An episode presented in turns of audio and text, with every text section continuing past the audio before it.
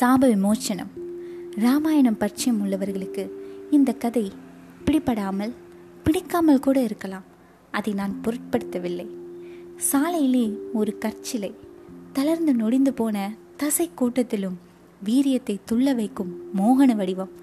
ஓர் அபூர்வ சிற்பி பூலோகத்தில் இதற்காக வென்றே பிறந்து தன் கனவை எல்லாம் கல்லில் வடித்து வைத்தானோ என்று தோன்றும் அவ்வளவு லாகிரியை ஊட்டுவது.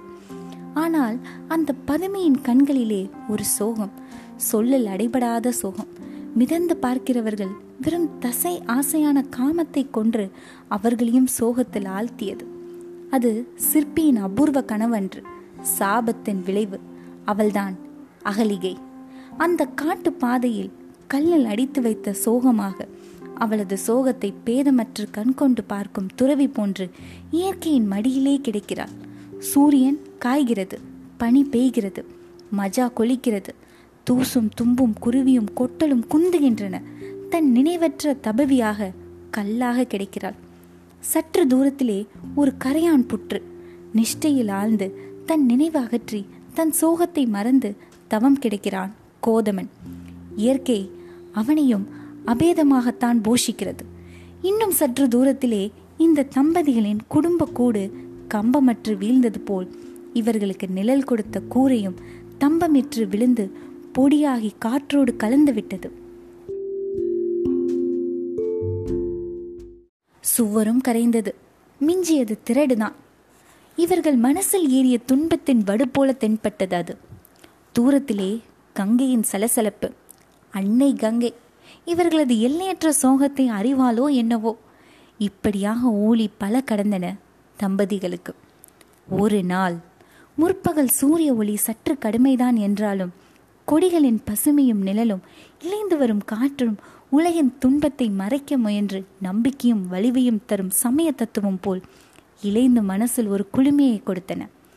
ஆண் சிங்கம் போல் மிடுக்க நடை நடந்து எடுத்த கர்மம் முற்றியதால் உண்ட மகிழ்ச்சியை மனசில் அசை போட்டு கொண்டு நடந்து வருகிறான் விஸ்வாமித்ரன். மாரிசனும் சுவாகும் போன இடம் தெரியவில்லை. தாடகை என்ற கிழட்டு கொடுமை நசிந்து விட்டது. நிஷ்டையில் ஆழ்ந்து எரியோம்பியும் தர்ம விசாரத்தில் ஈடுபட்டவர்களுக்கு நிம்மதியை தரும் சாதனமாக தன்னை ஆக்கி கொண்டதில் ஒரு திருப்தி. அடிக்கடி திரும்பி திரும்பி பார்த்து கொள்கிறான். பார்வையில் என்ன பரிவு! இரண்டு குழந்தைகள் ஓடிப்பிடித்து விளையாடி வருகின்றன. அவர்கள் வேறு யாரும் அல்ல, அவதார சிசுக்களான ராமலக்ஷ்மணர்களே. அரக்கர் நசிவை ஆரம்பித்து வைத்துவிட்டு அதன் பொறுப்பு தெரியாமல் ஓடிப்பிடித்து வருகிறார்கள். ஓட்டம் புழுதியை கிளப்புகிறது. முன்னால் ஓடி வருகிறான் லக்ஷ்மணன். துரத்தி வருபவன் ராமன். புழுதி படலம் சிலையின் மீது படுகிறது. என்ன உற்சாகமோ என்று உள்ள குதூகலிப்புடன் திரும்பி பார்க்கிறார் விஸ்வாமித்திரர். பார்த்தபடியே நிற்கிறார். புழுதி படலம் சிலையின் மீது படுகிறது. எப்போதோ ஒரு நாள் நின்று கல்லான இதயம் சிலையில் துடிக்கிறது. போன இடத்தில் நின்று இறுகி போன இரத்தம் ஓட ஆரம்பிக்கிறது. கல்லில் ஜீவ உஷ்ணம் பரவி உயிருள்ள தசை கோலமாகிறது. பிரக்கை வருகிறது. கண்களை மூடி திறக்கிறாள் அகலிகை. பிரக்கை தெரிகிறது. சாப விமோச்சனம், சாப விமோச்சனம்! தெய்வமே, மாசுபட்ட இந்த தசை கூட்டம் பவித்திரம் அடைந்தது. தனக்கு மறுபடியும் புதிய வாழ்க்கை கொடுக்க வந்த தெய்வீக புருஷன் எவன்? அந்த குழந்தையா? அவன் காலில் விழுந்து நமஸ்கரிக்கிறாள். ராமன் ஆச்சரியத்தால் ரிஷியை பார்க்கிறான். விஸ்வாமித்திரருக்கு புரிந்துவிட்டது இவள் அகலிகை என்று. இந்திரனுடைய மாய வேஷத்தை ஏமாறிய பேதை கணவன் மீதிருந்த அளவு கடங்காத பாசத்தின் விளைவாக தன் உடம்பை மாய வேஷத்தால் ஏமாற்றி மாசுபடுத்தி கொண்டவள் கோதமனின் மனைவி. அவ்வளவையும் ராமனிடம் சொல்கிறார். அதோ நிற்கும் புற்று இருக்கிறதே, அதில் வலைமூட்டையில் மோனத்தவங் கிடக்கும் பட்டுப்பூச்சி போல் தன்னை மறந்து நிஷ்டையில் ஆழ்ந்து இருக்கிறான். அதோ அவனை எழுந்து விட்டானே! நிஷ்டை துறந்த கண்களால் சாணை தீட்டிய கத்தி போல் சுருள்கின்றன.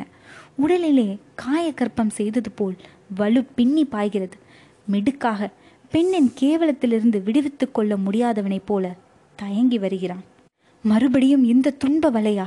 சாப விமோச்சனத்துக்கு பிறகு வாழ்வு எப்படி என்பதை மனசு அப்பொழுது நினைக்கவில்லை. இப்பொழுதோ அது பிரம்மாண்டமான மதிலாக அவனது வாழ்வை சுற்றி மண்டலிக்கிறது. அவள் மனமும் மிரளுகிறது. ராமனுடைய கல்வி தர்ம கண் கொண்டு பார்த்தது. தெளிவின் ஒளி பூண்டது. ஆனால் அனுபவ சாணியில் பட்டை பிடிக்காதது. வாழ்வின் சிக்கலின் ஒவ்வொரு நூலையும் பின்னலோடு பின்னல் ஒடியாமல் பார்த்து வசிஷ்டனுடைய போதனை. ஆனால் சிறுமியை அறியாதது, புது வழியில் துணிந்து போக அறிவுக்கு தெம்பு கொடுப்பது. உலகத்தின் தன்மை என்ன இப்படி விபரீதமாக முறுக்கேறி உறுத்துகிறது? மனசுக்கும் கரண் சக்தியின் நிதானத்துக்கும் கட்டுப்படாமல் நிகழ்ந்த ஒரு காரியத்துக்கா பாத்திரத்தின் மீது தண்டனை? அம்மா என்று சொல்லி அவள் காலில் விழுந்து வணங்குகிறான் ராமன். இரண்டு ரிஷிகளும், ஒருவன் துணிச்சலையே அறிவாக கொண்டவன், மற்றவன் பாசத்தையே தர்மத்தின் அடித்தளமாக கண்டவன், சிறுவனுடைய நினைவு கோணத்தில் எழுந்த கருத்துக்களை கண்டு குதூகலிக்கிறார்கள். எவ்வளவு லேசான, அன்புமயமான, துணிச்சலான உண்மை! நெஞ்சினால் பிழை செய்யாதவளை நீ ஏற்றுக்கொள்வதுதான் பொருந்தும் என்கிறார் விஸ்வாமித்திரர் மெதுவாக. குளுமை பூண்ட காற்றில் அவனது வாத கரகரப்பு ரசபேதம் காட்டுகிறது. கோதமனும் அவன் பத்தினியும் அந்த தம்மற்று திடறினே போன மேடும் அவ்விடத்தை விட்டு அகலவில்லை. முன்பு உயிரற்றிருந்த இடத்தில் ஜீவன்களை துவள நிலைத்தது. சாட்டையின் சொடுக்கை போல போக்கை மாற்றி அமைக்க வந்த சக்திகள் அவ்விடம் விட்டு பெயர்ந்து விட்டன. மிதிலைக்கு பொழுது சாயும் பொழுதாவது போக வேண்டாமா மனவினை? இரு கைகளை நீட்டி அழைக்கிறதே. கோதமனுக்கு அவளிடம் முன்பு போல் மனக்கலங்கமின்றி பேச நாவெழவில்லை. அவளை அன்று விலைமகள் என்று சுட்டது தன் நாக்கே பொசுக்க வைத்து விட்டது போல இருக்கிறது. என்ன பேசுவது என்ன வேண்டும் என்றான் கோதமன். அறிவுத்திறன் எல்லாம் அந்த உணர்ச்சி சுழிப்பிலே அகன்ற பொருளற்ற வார்த்தையை ஊந்தி தள்ளியது. பசிக்கிறது என்றால் அகலிகை குழந்தை போல. அருகில் இருந்த பலனத்தில் சென்று கனி வர்க்கங்களை சேகரித்து வந்தான் கோதமன். அன்று முதல் மனைவினை நிகழ்ந்த புதிதில் அவனுடைய செயல்களில் துவண்ட ஆசையும் பரிவும் விரல்களின் இயக்கத்தில் தேக்கத்தில் காட்டின. அந்த மனைவினை உள்ள பரிவு பிறந்த பின்னர் பூத்திருந்தாலும் ஏமாற்றின் அடிப்படையில் பிறந்ததுதானே, பசுவை வலம் வந்து பறித்து வந்ததுதானே என்று கோதமனுடைய மனசு திசை மாறி தாவி தன்னையே சுட்டு கொண்டது. அகலியை பசி தீர்ந்தாள். அவர்களது மனசில் பூர்ணமான கனிவு இருந்தது. ஆனால் இருவரும் இருவிதமான மனக்கோட்டைக்குள் இருந்து தவித்தார்கள். கோதமனுக்கு தான் ஏற்றவளா என்பது அகலிகையின் கவலை, அகலிகைக்கு தான் ஏற்றவனா என்பதே கோதமனின் கவலை. சாலையோரத்தில் பூத்திருந்த மலர்கள் அவர்களை பார்த்து சிரித்தன. அகலிகையின் விருப்பப்படி, ஆசைப்படி அயோத்தி வெளிமதில்களுக்கு சற்று ஒதுங்கி மனுஷ பரம்பரையின் நெடிபடராத தூரத்தில் சரையு நதிக்கரையில் ஒரு குடிசை கட்டி கொண்டு தர்ம விசாரம் செய்து கொண்டிருந்தான் கோதமன். இப்பொழுது கோதமனுக்கு அகலிகை மீது பரிபூர்ண நம்பிக்கை. இந்திரன் மடி மீது அவள் கிடந்தால் கூட அவன் சந்தேகிக்க மாட்டான். அவ்வளவு பரிசுத்தவாதியாக நம்பினான் அவன். அவளது சிற்றுதவி இல்லாவிடின் தனது தர்ம விசாராமே தவிடுபொடியாகிவிடும் என்ற நிலை அவனுக்கு ஏற்பட்டது. அகலிகை அவனை உள்ளத்தினால் அளக்க முடியாத ஒரு அன்பால் தலைக்க வைத்தாள். அவனை நினைத்து விட்டால் அவள் மனமும் அங்கங்களும் புதுமண பெண்ணுடையது போல் கனிந்துவிடும். ஆனால் அவள் மனசில் ஏறிய கல் அகலவில்லை. தன்னை பிறர் சந்தேகிக்காதபடி, விசேஷமாக கூர்ந்து பார்க்கக்கூடாத இடங்கேடாதபடி நடக்க ஆரம்பித்தாள். அதனால் அவள் நடையில் இயற்கையின் தன்மை மறைந்து இயல்பு மாறியது. தன்னை சூழ நிற்பவர்கள் யாவருமே இந்திரர்களாக தென்பட்டார்கள். அகலிகைக்கு பயம் நெஞ்சில் உரையேறிவிட்டது. அந்த காலத்திலிருந்து பேச்சும் விளையாட்டும் சூடியோடி போயின. 1000 தடவை மனசுக்குள் திருப்பி திருப்பி சொல்லி பாடம் பண்ணி கொண்டு அந்த வார்த்தை சரிதானா என்பதை 4 கோணத்திலிருந்தும் ஆராய்ந்து பார்த்துவிட்டுதான் எதையும் சொல்லுவாள். கோதமன் சாதாரணமாக சொல்லும் வார்த்தைகளை கூட உள்ளர்த்தம் உண்டோ என்று பதைபதைப்பாள். வாழ்வே அவளுக்கு நரக வாதனையாயிற்று. அன்று மரிசி வந்தார். முன்னொரு நாள் ததீசி வந்தார். மதங்கரும் வாரணாசி செல்லும் போதும் கோதமனை குசலம் விசாரிக்க எட்டி பார்த்தார். அவர்கள் மனசில் கனிவும் பரிவும் இருந்த போதிலும் அகலிகையின் உடம்பு குன்றி கிடந்தது, மனசும் கூம்பி கிடந்தது. அதிதி உபசாரம் கூட வலுவிடும் போல் இருந்தது. ஏறிட்டு சாதாரணமாக பார்க்கிறவர்களையும் கலங்கமற்ற கண் கொண்டு பார்க்க கூசியது. குடிசையில் ஒளிந்து கொண்டாள். கோதமனுடைய சித்தாந்தமோ இப்பொழுது புதுவித விசாரணையில் திரும்பியது. தர்மத்தின் வேலிகள் யாவும் மனமறிந்து செய்பவர்களுக்கே. சுய பிரக்ஷை இல்லாமல் வலு ஏற்பட்டு அதனால் மனுஷ வித்து முழுவதுமே நசிந்து விடும் என்றாலும் அது பாவம் அல்ல. மன லைப்பும் சுய பிரக்ஷையிடம் கூடிய செயலீடுபாடுமே கரைப்படுத்துபவை. தனது இடிந்து போன குடிசையில் மறுபடியும் பிறர் கூட்டி வைத்து ஒரு தன்மையில் இருந்து கொண்டு புதிய கோணத்தில் தன் சிந்தனையை திருப்பி விட்டான் கோதமன். அவனுடைய மனசில் அகலிகை மாசற்றவளாக உலாவினாள். தனக்கே அருகதை இல்லை. சாபத்தியை எழுப்பிய கோபமே தன்னை மாசுபடுத்தி விட்டது என்று கருதினான். சீதையும் ராமனும் உல்லாசமாக சமயா சமயங்களில் அந்த திசையில் ரதமூர்ந்து வருவார்கள். அவதார குழந்தை கோதமனின் மனசில் லட்சிய வாலிபனாக உருவாக தோன்றினான். அவனது சிரிப்பும் விளையாட்டுமே தர்ம சாஸ்திரங்களின் தூண்டா விளக்குகளாக சாயானம் பண்ணின. அந்த இளம் தம்பதிகளின் பந்தந்தான் என்ன, அது கோதமனுக்கு தனது அந்த காலத்து வாழ்வை ஞாபகப்படுத்தும். அகலிகையின் மனபாரத்தை தீர்க்க வந்த மாடப்புறா சீதை. அவளது பேச்சும் சிரிப்பும் தன் மீதுள்ள கரையை தேய்த்து கழுவுவன போல் இருந்தன அகலிகைக்கு. அவள் வந்தபோதுதான் அகலிகையின் ஆதாரங்கள் புன் சிரிப்பால் நெளியும், கண்களில் உல்லாசம் உதய ஒளி காட்டும். வசிஷ்டரின் கண் பார்வையிலே வளரும் ராஜ லட்சியங்கள் அல்லவா சரையு நதியின் ஓரத்தில் ஒதுங்கி இரு தனி வேறு உலகங்களில் சஞ்சரிக்கும் ஜீவன்களிடையே பழைய கலகலப்பை தலைக்க வைத்து வந்தவர்கள் அவர்கள். அகலிகைக்கு வெளியே நடமாடி நாளிடம் போவதற்கு பிடிப்பற்று இருந்தது. சீதையின் நெருக்கமே அவளது மனச்சுமையை நீக்கி சற்று தெம்பை அளித்தது. பட்டாபிஷேக வைபவத்தின் போது அயோத்திக்கு வருவதாக ஒப்புக்கொண்டிருந்தாள். ஆனால் அரண்மனைக்குள் ஏற்பட்ட உணர்ச்சி சுழிப்புக்கு என்ன வலிமை! ஒரே மூச்சில் தசரதன் உயிரை வாங்கி ராமனை காட்டுக்கு விரட்டி பரதனை கண்ணீரும் கம்பளியுமாய் நந்தி கிராமத்தில் குடியேற்றிவிட்டது. மனுஷ அளவைகளுக்கு எல்லாம் அடைபடாத அதீத சக்தி ஏதோ உண்மத்த வேகத்தில் காயுருட்டி சொக்கட்டான் ஆடியது போல நடந்து முடிந்துவிட்டது. வசிஷ்டதான் என்ன சர்வ ஜாக்கிரதையோடு மனுஷ தர்மத்தின் வெற்றியாக ஒரு ராஜ்யத்தை ஸ்தாபிக்க கண்ணில் எண்ணெயூற்றி வளர்ந்தார். அவருடைய கணக்குகள் யாவும் தவிடுபொடியாகி நந்தி கிராமத்தில் நின்றொரியும் மினுக்கு வெளிச்சமாயிற்று. சரையு நதி குடிசை மறுபடியும் தம்பமற்று விழுந்தது என்று சொல்ல வேண்டும். கோதமன் தர்ம விசாரமெல்லாம் இந்த பேய்காற்றல் சூறை போயிற்று. மனசில் நம்பிக்கை வறண்ட சூன்யமாயிற்று. அகலிகைக்கோ அவளது துன்பத்தை அளந்தால் வார்த்தைக்குள் அடைபடாது. அவளுக்கே புரியவில்லை. நைந்து ஓய்ந்து விட்டாள். ராமன் காட்டுக்கு போனான். அவன் தம்பியும் தொடர்ந்தான். சீதையும் போய்விட்டாள். முன்பு கற்சிலையாகி கிடந்தபோது மனசு இருண்டு கிடந்த மாதிரி ஆகிவிட்டது. ஆனால் மனபாரத்தின் பிரக்ஷை மட்டும் தாங்க முடியவில்லை. கருக்கல்லில் கோதமர் ஜபதபங்களை முடித்து கொண்டு கரையேறி குடிசைக்குள் நுழைந்தார். அவர் பாதங்களை கழுவுவதற்காக செம்பில் ஜலத்தை ஏந்தி நின்ற அகலிகையின் உதடு அசைந்தது. எனக்கு இங்கு இருப்பு கொள்ளவில்லை. மிதிலைக்கு போய்விடுவோமா? சரி, புறப்படு. சாதநந்தனையும் பார்த்து வெகு நாட்களாயின. இன்று வெளியே இறங்கினார் கோதமர். இருவரும் மிதிலை நோக்கி நடந்தார்கள். இருவர் மனசிலும் பழு குடியேறி அமர்ந்திருந்தது. கோதமர் சற்று நின்றார். பின்தொடர்ந்து நடந்து வந்த அகலிகையினுடைய கையை எட்டி பிடித்து கொண்டார். நடந்தார். பயப்படாதே என்றார். இருவரும் மிதிலை நோக்கி நடந்தார்கள். பொழுது புலர்ந்து விட்டது. கங்கை கரைமேல் இருவரும் சென்று கொண்டிருக்கிறார்கள். யாரோ ஆற்றுக்குள் நின்று கணீர் என்ற குரலில் காயத்ரியை சொல்லிக் கொண்டிருந்தார்கள்.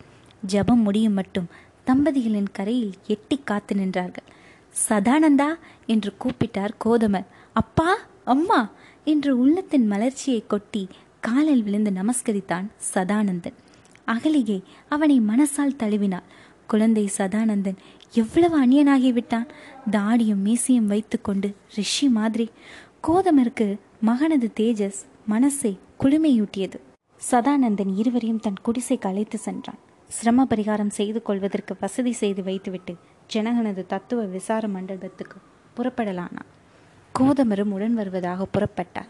மகனுக்கு அவரை அழைத்து செல்வதில் பிரியந்தான். நெடுந்தூரத்து பிரயாணமாச்சே என்று இரத்த பந்தத்தின் பரிவால் நினைத்தான். ஊழிக்கால நிஷ்டையில் கழித்தும் வாடாத தசை கூட்டமா இந்த நடைக்கு தளர்ந்து விட போகிறது? அவனுக்கு பின் புறப்பட்டார். அவருடைய தத்துவ விசாரணையின் புதிய போக்கை நுகர ஆசைப்பட்டான் மகன்.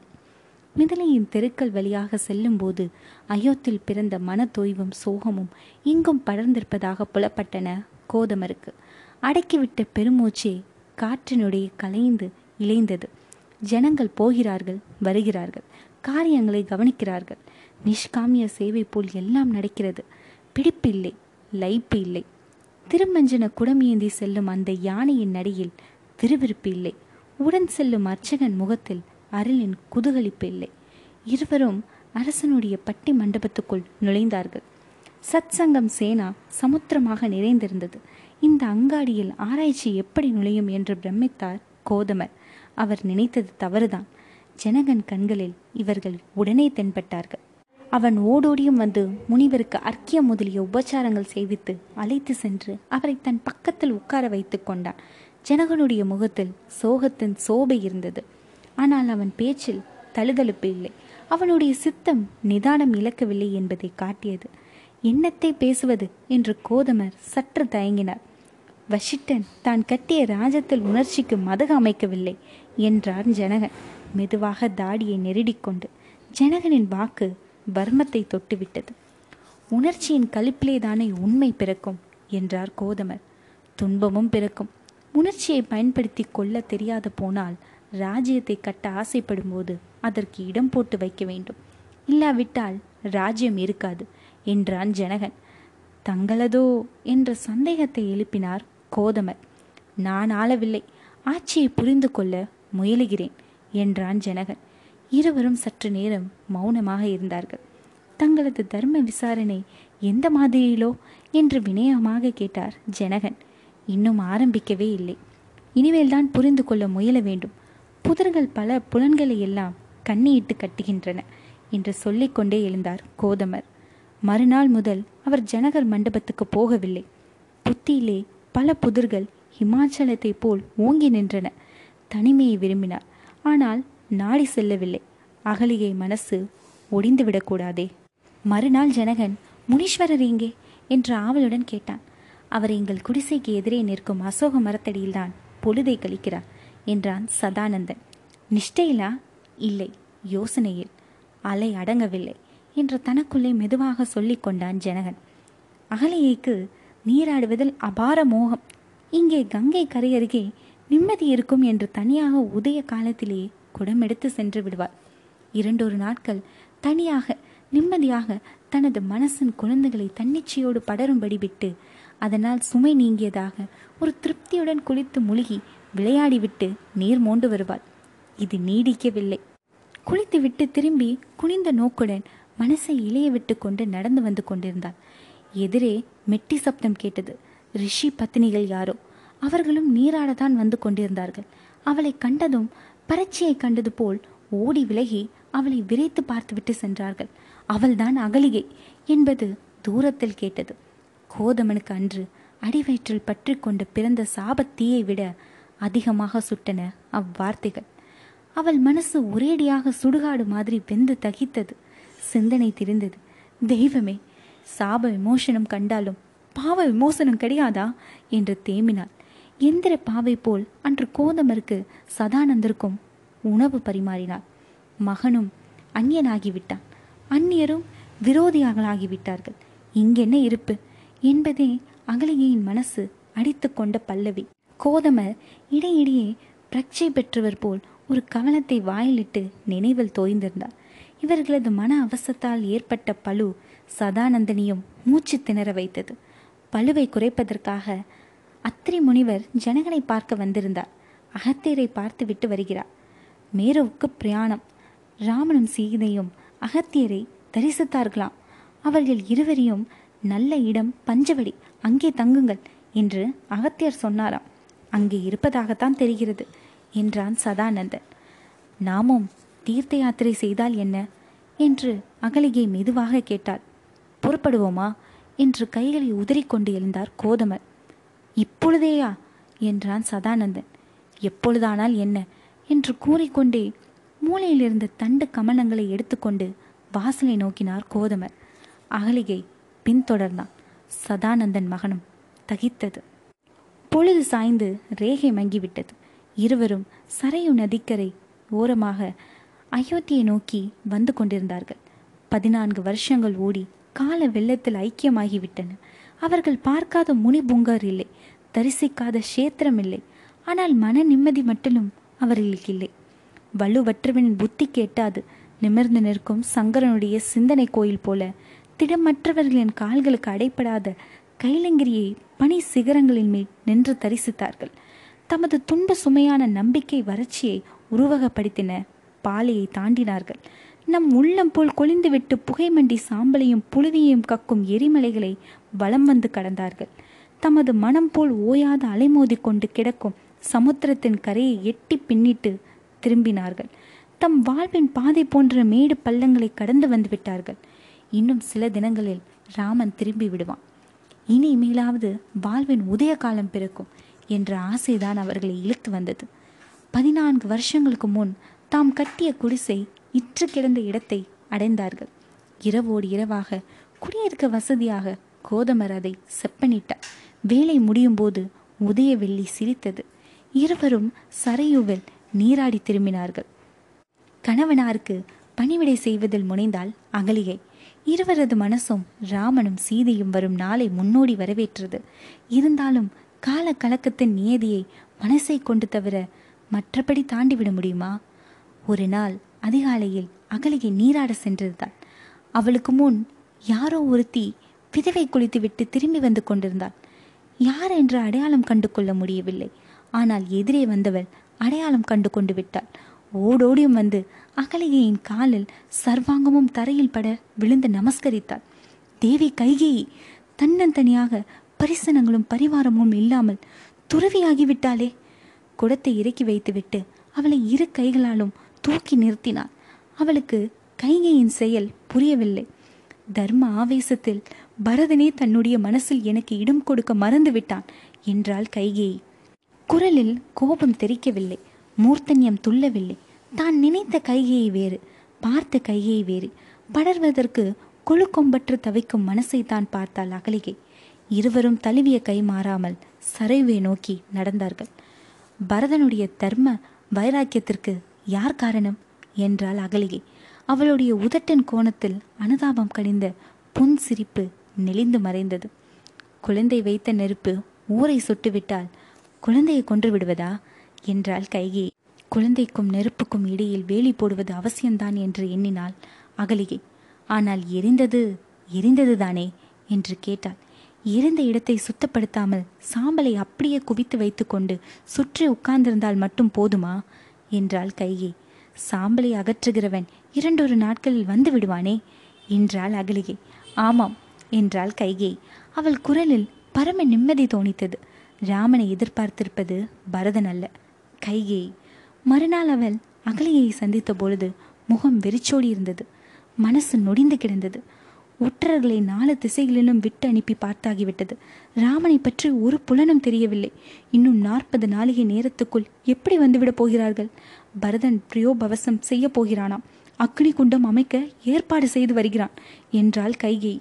பரதன் எரியில் தன்னை அவித்துக் கொள்வது தன் மீது சுமந்தப்பட்ட ராஜ மோகத்துக்கு தக்க பிராய்ச்சித்தம் என்று அவள் கருதுவது போல் இருந்தது பேச்சு.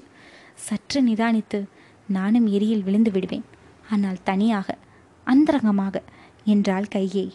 அவள் மனசு வைராக்கியத்தை தெரித்தது. 14 வருஷங்கள் கழித்து மறுபடியும் அதே உணர்ச்சி சுழிப்பு. அயோத்திக்கு ஏற்பட்ட சாபத்தீடு நீங்கவில்லையா? அகலிகையின் மனசு அங்கு தொங்கு இல்லாமல் ஓடியது. தனது காலின் பாப சாயை என்றே சந்தேகித்தாள். வசிஷ்டரை கொண்டாவது அவனை தடை செய்யக்கூடாதா என்றாள் அகலிகை. பரதன் தர்மத்துக்கு தான் கட்டுப்படுவான், வசிஷ்டருக்கு கட்டுப்பட மாட்டான் என்றாள் கைகேயி. மனிதருக்கு கட்டுப்படாத தர்மம் மனித வம்சத்துக்கு சத்ரு என்று கொதித்தாள் அகலிகை. தன்னுடைய கணவர் பேச்சுக்கு பரதன் ஒருவேளை கட்டுப்படக்கூடாதோ என்ற நப்பாசை. மறுபடியும் அயோத்தியில் துன்பச் சக்கரம் சுழல ஆரம்பித்துவிடக்கூடாது என்று பீதி. கோதமன் இணங்கினான், ஆனால் பேச்சில் பலன் கூடவில்லை.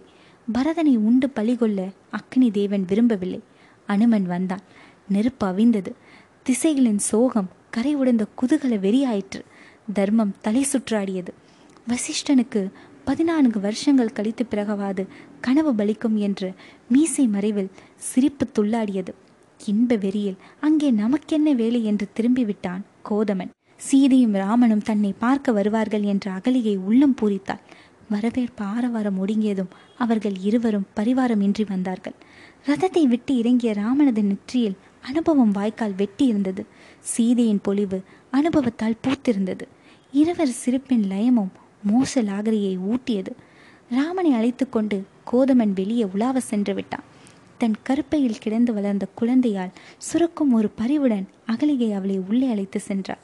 இருவரும் புன் சுரிப்புடன் உட்கார்ந்தார்கள். ராவணன் தூக்கி சென்றது, துன்பம், மீட்பு, எல்லாவற்றையும் துன்பக் கரைப்படியாமல் சொன்னாள் சீதை. ராமனுடன் சேர்ந்து விட்ட பிறகு துன்பத்துக்கு அவளிடம் இடம் ஏது? அக்னி பிரவேசத்தை சொன்னாள். அகலியை துடித்து விட்டாள். அவர் கேட்டாரா? நீ ஏன் செய்தாய் என்று கேட்டாள். அவர் கேட்டார். நான் செய்தேன் என்றாள் சீதை அமைதியாக.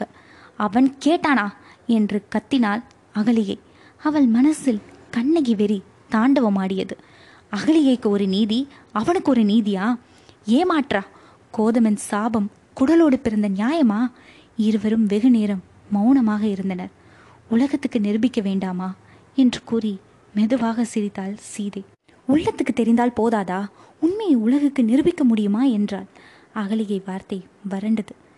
நிரூபித்து விட்டால் மட்டும் அது உண்மையாகிவிட போகிறதா? உள்ளத்தை தொடவில்லையானால்?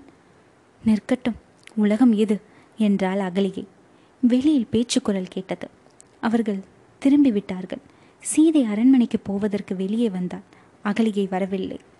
ராமன் மனசை சுட்டது. காலில் படிந்த தூசி அவனை சுட்டது. ரதம் உருண்டது. உருளைகளின் சப்தமும் ஓய்ந்தது. கோதமன் நின்றபடியே யோசனையில் ஆழ்ந்தான். நிலை காணாது தவிக்கும் திருசங்க மண்டலம் அவன் கண்ணில் பட்டது. புதிய யோசனை ஒன்று மனக்குகையில் மின்வெட்டி பாய்ந்து மடிந்தது. மனச்சுமையை நீக்கி பழைய பந்தத்தை வருவிக்க குழந்தை ஒன்றை வரித்தால் என்ன? அதன் பசலை விரல்கள் அவள் மனசின் சுமையை இறக்கிவிடவா? உள்ளே நுழைந்தான். அகலிகைக்கு பிரக்ஷை மருண்ட நிலை. மறுபடியும் இந்திர நாடகம், மறக்க வேண்டிய இந்திர நாடகம் மனத்திரையில் நடந்து கொண்டிருந்தது. கோதமன் அவளை தழுவினான். கோதமன் உருவில் வந்த இந்திர வேடமாய்ப்பட்டது அவளுக்கு. அவள் நெஞ்சு கல்லாய் இறுகியது. என்ன நிம்மதி! கோதமன் கைக்கு சிக்கி கிடந்தது ஒரு கற்சிலை. அகலியை மீண்டும் கல்லானாள். மனச்சுமை மடிந்தது. கைலங்கரியை நாடி ஒற்றை மனித உருவம் பனிப்பாலைவனத்தின் வழியாக விரைந்து கொண்டிருந்தது. அதன் குதிகாலில் விரக்தி வைரம் பாய்ந்து கிடந்தது. அவன்தான் கோதமன். அவன் துறவியானான்.